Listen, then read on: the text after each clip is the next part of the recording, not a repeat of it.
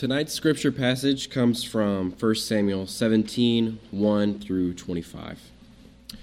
Now the Philistines gathered their armies for battle, and they were gathered at Soach, Sokach, which belongs to Judah, and encamped between Soach and Azekah in Ephes Damim. And Saul and the men of Israel were gathered and encamped in the valley of Elah, and drew up in the battle against the Philistines. And the Philistines stood on the mountain and on one side, and Israel stood on the mountain on the other side, with the valley between them. And there came out from the camp of the Philistines a champion named Goliath of Gath, whose height was six cubits and a span. And he had a helmet of bronze on his head, and it was armed with a coat of mail, and the weight of the coat was five thousand shekels of bronze. And he had a bronze armor on his legs, and a javelin of bronze slung between his shoulders. The shaft of his spear was like a weaver's beam, and the spear's head weighs six hundred shekels of iron. And his shield bearer went before him. He stood and shouted to the ranks of Israel, Why have you not why have you come out to draw up for battle? Am I not a Philistine? Are you not the servants of Saul? Choose a choose a man for yourselves and let him come down to me. If he is able to fight with me and kill me, then we will be your servants. But if I prevail against him and kill him, then you shall be our servants and serve us. And the Philistines said, I defy the ranks of Israel this day. Give me a man that we may fight together. When Saul and all Israel heard these words of the Philistine, they were dismayed and greatly afraid. Now David was the son of an Ephrathite of Bethlehem, of Bethlehem in Judah named Jesse, who had eight sons. In the days of Saul, the man was already old and advanced in years. The three oldest sons of Jesse had followed Saul to battle. And the names of his three sons who went to the battle were Eliab, the firstborn, next to him Abinadab, and the third Shammah. David was the youngest, the three eldest followed Saul, but David went back and forth from Saul to feed his father's sheep at Bethlehem. For forty days the Philistines came forward and took his stand morning and evening. And Jesse said to David his son, Take for your brothers an ephah of this parched grain and these ten loaves, and carry them quickly to the camp to your brothers. Also take these ten cheeses to the commander of their thousand. See if your brothers are well, and bring some token from them. Now Saul and all they and all and they and all the men of who were in Israel, who were in the valley of Elah, fighting with the Philistines. And David rose early in the morning and left the sheep with the keeper, and took the provisions and went as Jesse commanded him. And he came to the encampment as the host was going out to the battle line, shouting the war cry. And Israel and the Philistines drew up for battle, army against army. And David left the things in, char- in the charge of the keeper of the baggage, and ran to the ranks, and went and greeted his brothers. As, they ta- as he talked with them, behold, the champion, the Philistine of Gath, Goliath by name, came up out of the ranks of the Philistines, and spoke the same words as before. And David heard him. All the men of Israel, when they had saw the man, fled from him and were much afraid. And the men of Israel said, Have you seen this man who has come up? Surely he has come up to defy Israel. And the king will enrich the man who kills him with great riches, and will give him his daughter, and make his father's house free in Israel. This is the word of the Lord.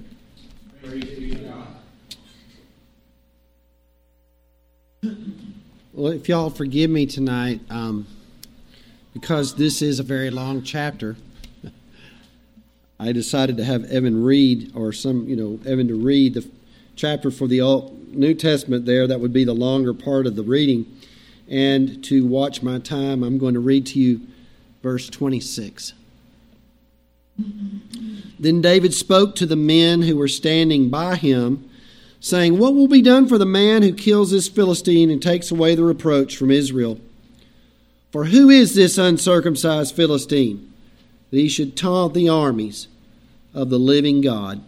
This is the word of the Lord. You know, when uh, I think probably Ben should know this, Evan might know this, but probably the one of my most favorite passages in John 13. The enemy in John 13 was already in the room. It's already there. John 13, Jesus is not many hours from the cross. The Lord's Supper's been served. All authority's been handed over to him. It's all in his hands. And nobody's washed anybody's feet. because all they're thinking about is who's the greatest. Nobody's washed anybody's feet. And so Jesus, who has all things in his hands, all authority in his hands, he does something that's unthinkable. He gets up and he begins to wash the disciples' feet. He does this knowing that Peter will deny him. He does this knowing that 10 will scatter from him. He does this knowing the enemy is already there who will betray him. Satan had already put it into Judas's heart to betray Jesus. So the betrayer's in the room. In these time, these moments, precious moments, tender moments, the last moments he will have with his disciples before he goes to the cross, he's in the room with the enemy. Jesus knows that in just so many hours, salvation has to be accomplished in an extraordinary conflict. The seed of the woman must crush the serpent's head on the cross. That's not long away. And the enemy is right there. Throughout redemptive history, we see those who oppose God in great conflicts with those who love God. As we come to 1 Samuel 17, it's one of the greatest chapters ever inspired. And it sets before us this conflict that would find its conclusion in the greater Son of David against Satan on the cross, where sin and Satan and death and hell are crushed. And so, as we begin this chapter and look at it, as we look at the conflict between David and Goliath, I want you to see there's four points. And the first point is this the enemies of God's people just keep coming. They just keep coming. In Matthew chapter 4, Jesus, he beats back the devil all those verses. He wins the battle, if you will. The angels begin to minister to him, and it's like he beat him back, but he will come back at an opportune time. And the same thing is happening in this passage. In verse 1, it says, Now the Philistines gathered their armies for battle, and they were gathered at Socoh, which belongs to Judah. We've, we've heard this before. The enemies of God's covenant people, they keep gathering, keep coming back. Chapter 4, verse 1. Chapter 7, verse 1. Chapter 13, verse 5. Chapter 14, the Philistines keep on gathering and coming back.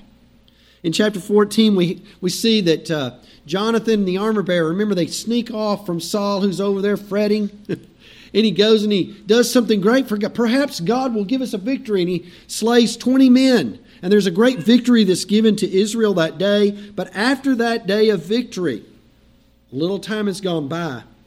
And guess who's back? The Philistines are back. William Blaikie puts it like this He says, These irrepressible Philistines were never long in recovering from their disasters. We're back. We're back. In fact, they're encroaching on Israelite territory. It says they are at Socoh in Judah. So their conflict is painted in front of us. There's a conflict. On one hill, there's Israel. On another hill, there's the Philistines. And in between, there's the wonderful, famous valley of Elah, where the battle between Goliath and David took place. In your Christian life, your enemies keep coming back.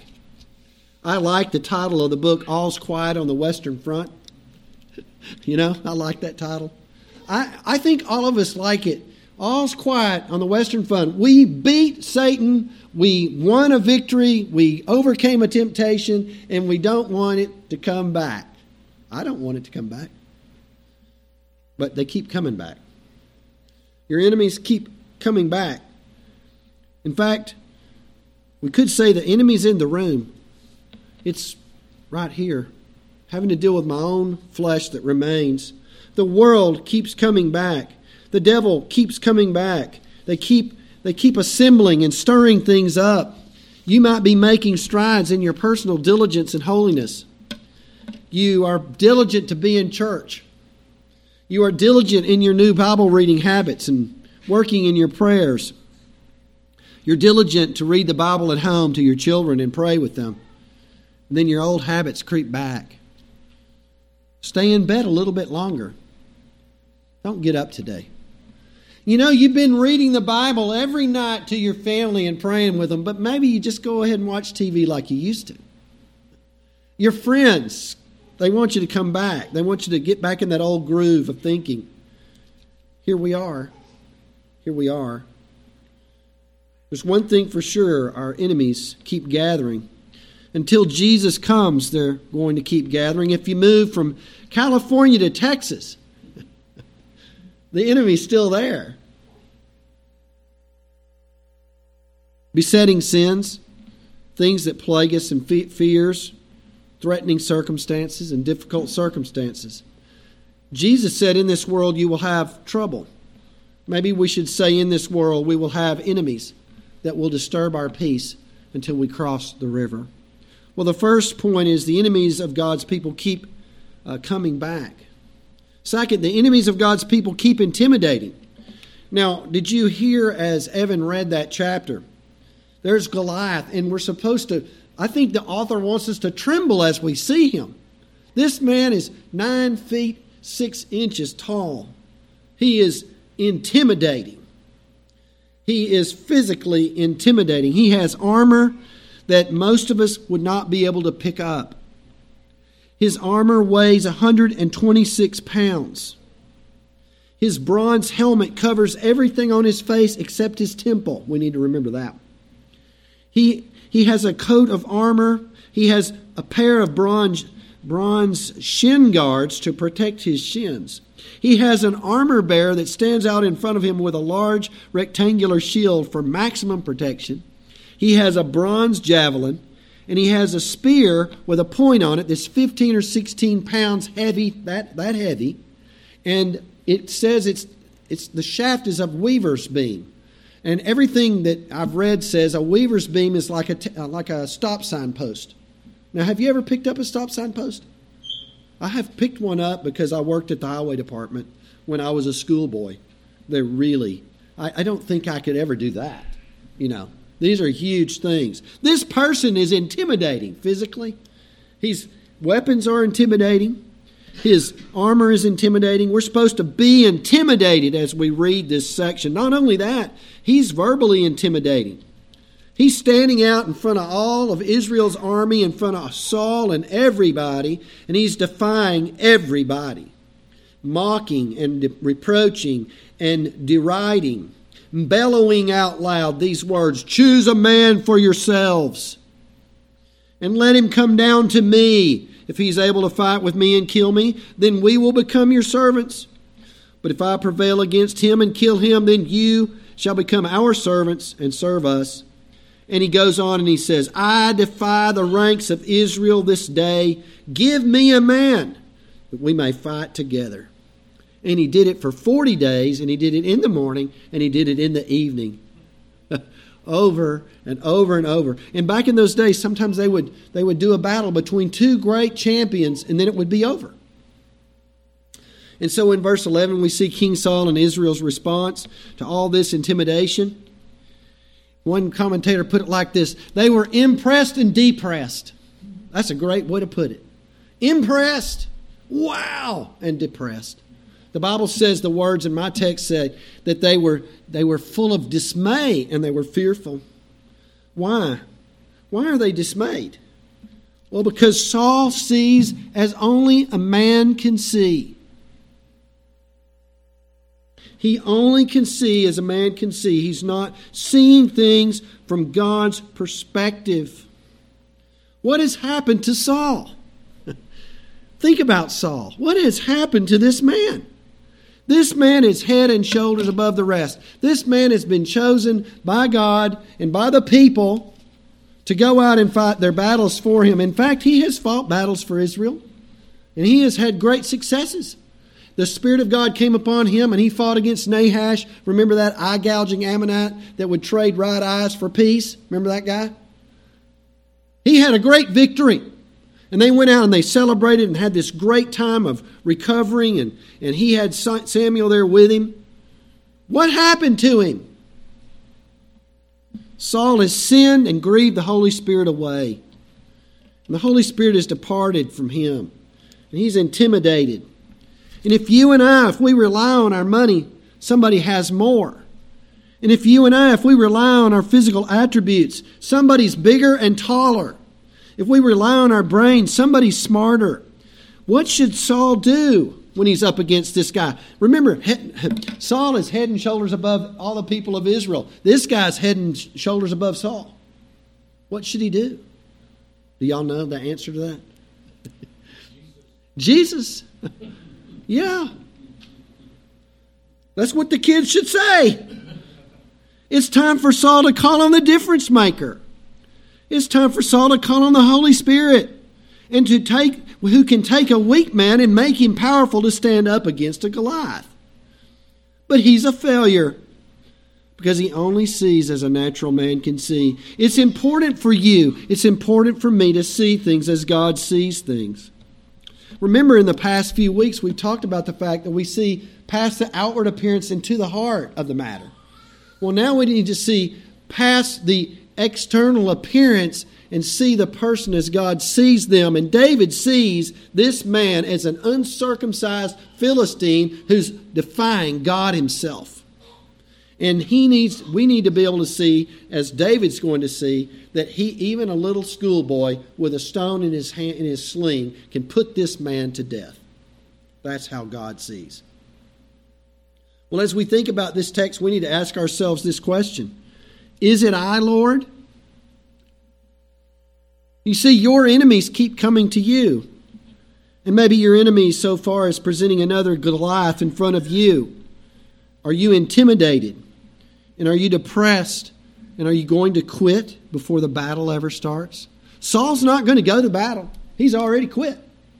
Israel's over here, they're dismayed, they're not even going to go out to battle. Have you already decided not to fight the battle? You know, when, when I was in the 10th grade, my dad came home and I had my driver's license. My dad came home with a Chevy 2 plus 2 and a Vega. And he said, Here's some keys. Go out and try it out. I remember going out there and I put the key in. I've told my kids this story. Put the key in, I turned the key, it wouldn't start. Turned it, no start. Turned it, wouldn't start. Turned it, wouldn't start. Sat there and waited, pumped the gas, turned it, wouldn't start. Walked in, said, I'm not driving this car. This car doesn't work. Dad said, Did you push the clutch down? And I said, What's a clutch? and my dad, with, with his very impatient 16 year old son, took me back outside and he showed me how to drive a, cl- a car with a clutch. But if he hadn't, I would have quit before I started. You and I, we need to think about the fact. We need to look to the Holy Spirit and the difference maker when it comes to issues in our church, when it comes to issues in our marriage, rocks in our marriage, and problems we have with our own personal sins when we feel overwhelmed by them? Have we already quit before we even start?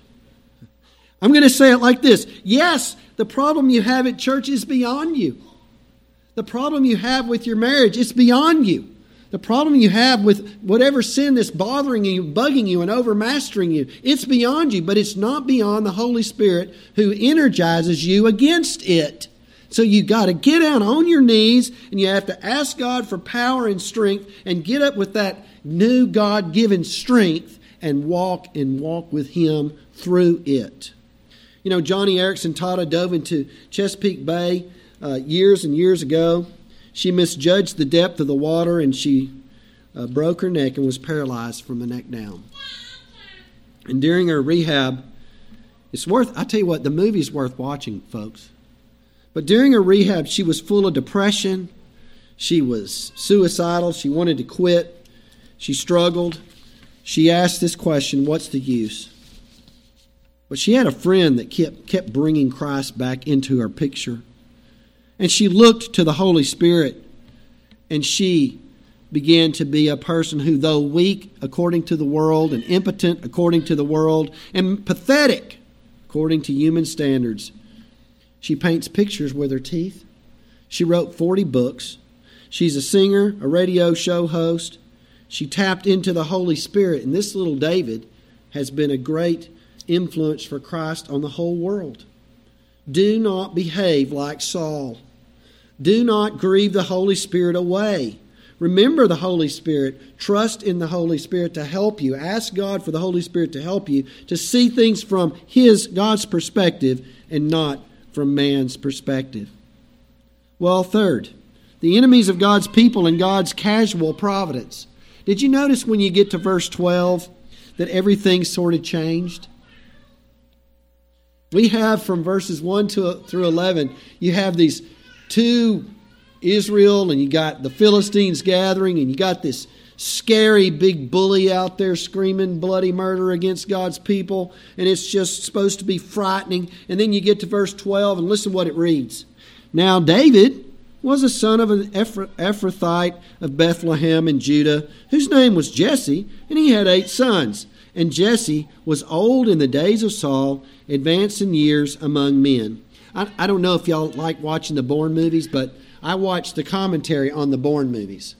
And this is one of the things I share on the commentary. When we're making the movies, I mean, you know, guys, look, I, there's, there's sections of it where there's like 15 minutes of nothing but heart rate. I mean, it's just nothing but heart rate. There's one guy in one of the movies that I think he's in the movie for 17 minutes. He never says a word, and it's all him and it's all action. And by the time it's all over, you need a break. You just need a break. And so during the break time, they slow everything down, and you know you get your wounds. So they, you know how the guys sew their wounds back up, and they get ready for the ne- next 20 minutes of nothing but running and screaming and all the rest. But during that time, they fill in the blanks, and they calm you down. And that's what's going on here. Everything gets really casual as David is brought into this picture, talking about his dad, talking about his brothers, and by the time we get to the end of the chapter, we have David going and taking care of his brothers with cheeses, all the way to the point that David is in front of Goliath with a smooth stone and a sling. Now, anytime a father has a son or sons on the front lines of battle, he's concerned for them. And in these days, remember, as, as Paul was in a prison, remember, people had to go and, and bring food to him because there was not a state you know, the state's not taking care of the TV for him and bringing the meals to him. The same thing's going on in the battlefield. And so this father, Jesse, he would send David from the sheep field all the way into the battle, and he would say, Take all the victuals and take all this food and all these provisions and give them to the boys, my boys, my three boys, who are there with Saul, and find out a little information and bring it back to me. So this is going on back and forth. This is what's happening as we read through these verses. And on these occasions, David is going there and he's all loaded up. And on one of the, the occasions, as he's, as he's there, they line up for battle. And we read in verse 23 As David was speaking with the brothers, suddenly the champion named Goliath, the Philistine from Gath, came forward from the Philistines and shouted his usual words, which David also heard. That's the important line. David heard this. And things are very casual, very natural. David is there, no pomp, no circumstance. There's little David appearing very close to the big person that needs to be knocked down. Just like 2,000 years ago, a little person was born. A little person was born with no pomp and circumstance so natural and so quietly.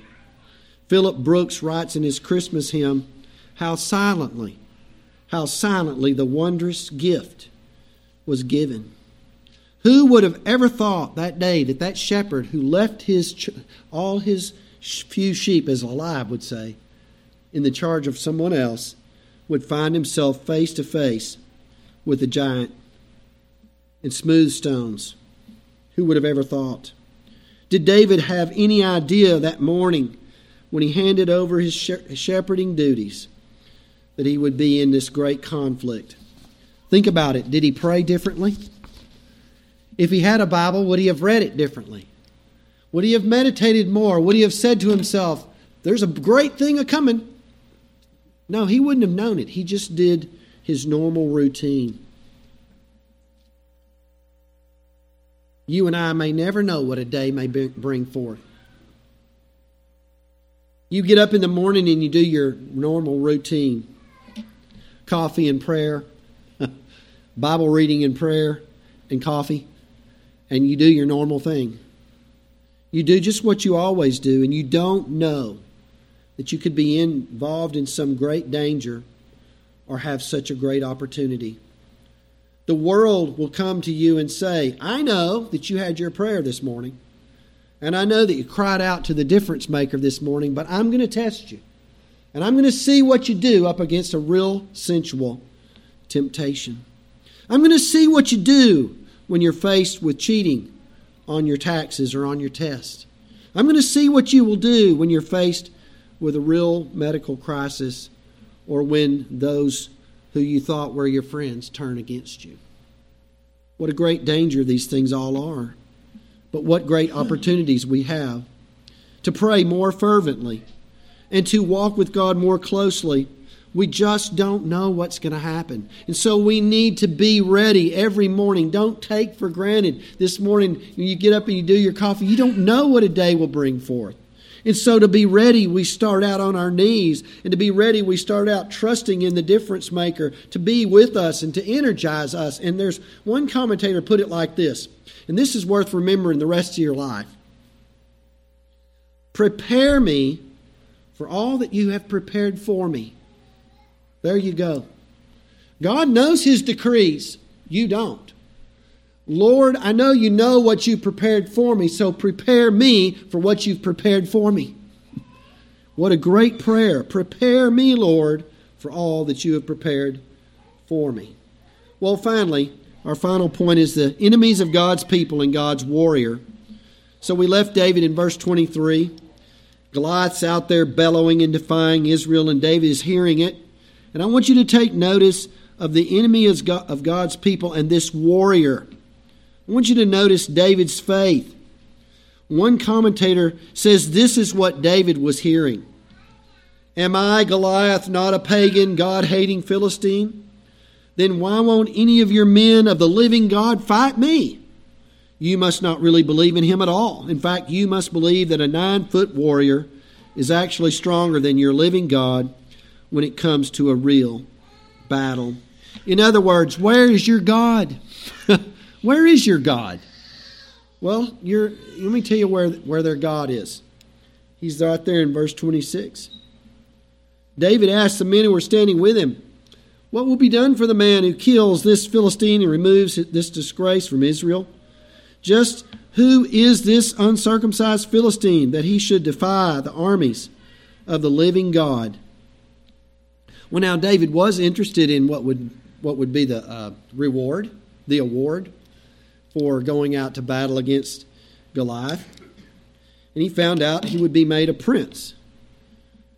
But notice David's first words are very theological.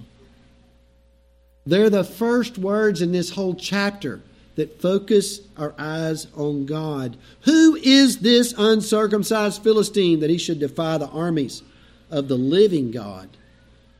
God is right there. God is in this little boy who puts things in theological terms. He's a man of faith. He's not seeing things as man sees things, he's seeing things as God sees them. This enemy to David is an uncircumcised, unclean Philistine, not in covenant with God, not love, not in not loving God. And he knows this man needs to be defeated by God's power on the battlefield. Do we think of God's enemies like that. Israel sees the giant and they they see somebody's invincible. And David sees this as God sees this enemy as someone who needs to be knocked down. I want you to see his faith. Second, I want you to see the obstacles he faces. Immediately after he declares that this is an uncircumcised Philistine, he faces three obstacles. The first one is very easy to figure out. He faces Goliath's all this physical intimidation and all this verbal intimidation. The second is this he faces ridicule. Eliab, you remember what Eliab says? Everybody loves this Eliab part, right? You know, David is, is going, I'm, somebody needs to go out and knock this guy down. And Eliab goes, Listen, you know, what about those few sheep you left out there? What are you doing out here? What are you doing out here? I know who you are. I know you're conceited, and I know that your heart is wicked. And David says, Now what have I done? Now that tells you what kind of relationship they might have had before they went to battle. Might have had some of those issues going on at home. But you know, he's not dampened by this intimidation of Goliath. He's not dampened by his brothers lacking, you know, in encouragement towards him. And it's always wonderful to have family encourage us. And, you know, I just say this. I think every now and then I need to say this to myself. I said this to somebody uh, who was here this morning and not here tonight. I did, but I need to say this to myself. Will anything keep you from doing the right thing? Will anything keep you from glorifying God? Is there something that will keep you from doing what God wants you to do? You should say no.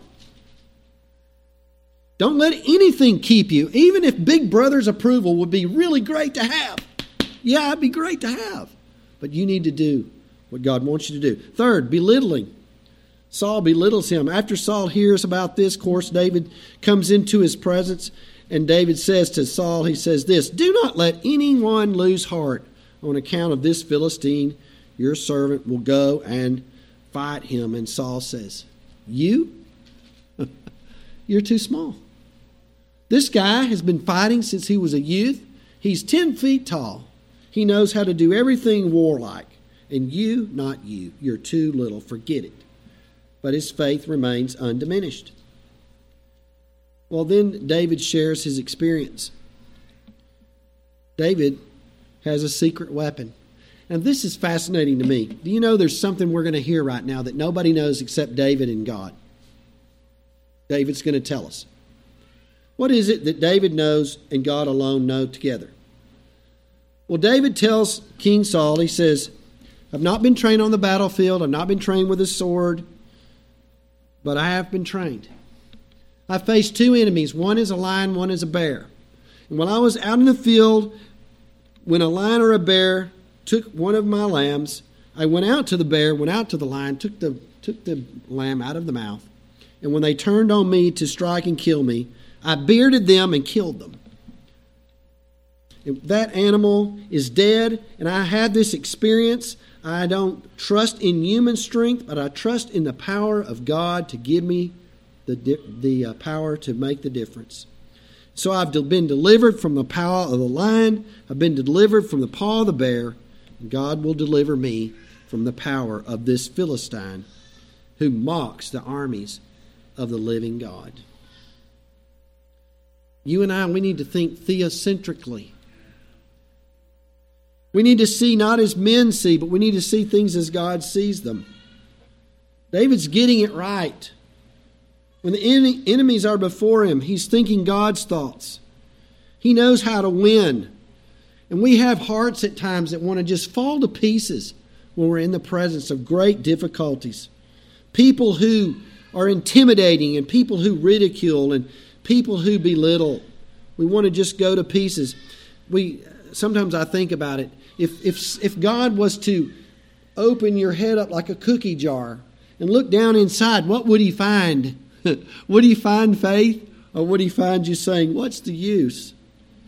Would you be listening to that intimidating voice, those ridiculing words, and those words that belittle?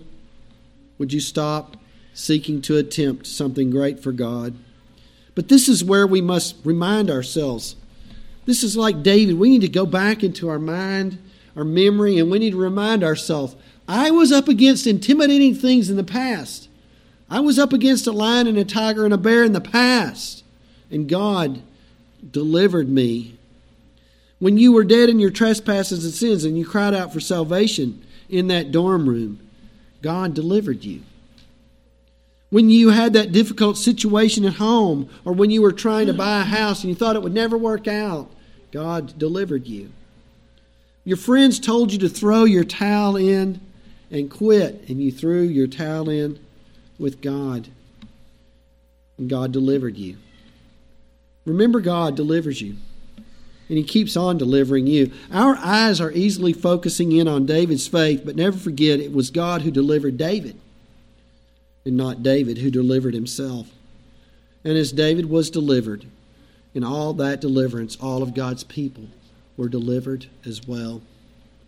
As we close, great conflict is just a, type, this great conflict is a type of the great conflict to come. to a head when David's greater son came to Bethlehem. The lion of the tribe of Judah, he would come casually into the world, born in a manger, come to be the shepherd of his people. And as this shepherd strides out in chapter 17 to knock down a great Goliath, our Lord Jesus Christ, 2,000 years ago, went to a cross and he crushed the serpent on the head. He crushed sin and Satan and death on the head so that no one, so that no longer sin or death and hell can sting us for all of those of us who believe in him. Let's pray. Our Father, we thank you for bringing us out for time to hear your word read and preached. We thank you for the Lord Jesus as we think about David crushing this man on the head, seeing his faith and seeing how he overcame all these obstacles. We pray you would help us to do the same. We praise you for a Savior who did it perfectly for us and in whose name we can go out and fight every day. Strengthen us as we face our enemies. Lord, help us remember that we need you to get down on our knees and cry out for your Holy Spirit to make the difference in our lives. Help us to depend on the Lord Jesus at every moment. Help us to talk about Him and help us to encourage one another and have, have, have our minds full of our memories where in the past you have helped us so many times. Help us to make more good memories, uh, Lord, as we go through the days ahead. We'll praise you for it. We ask all of this in Jesus' name. Amen.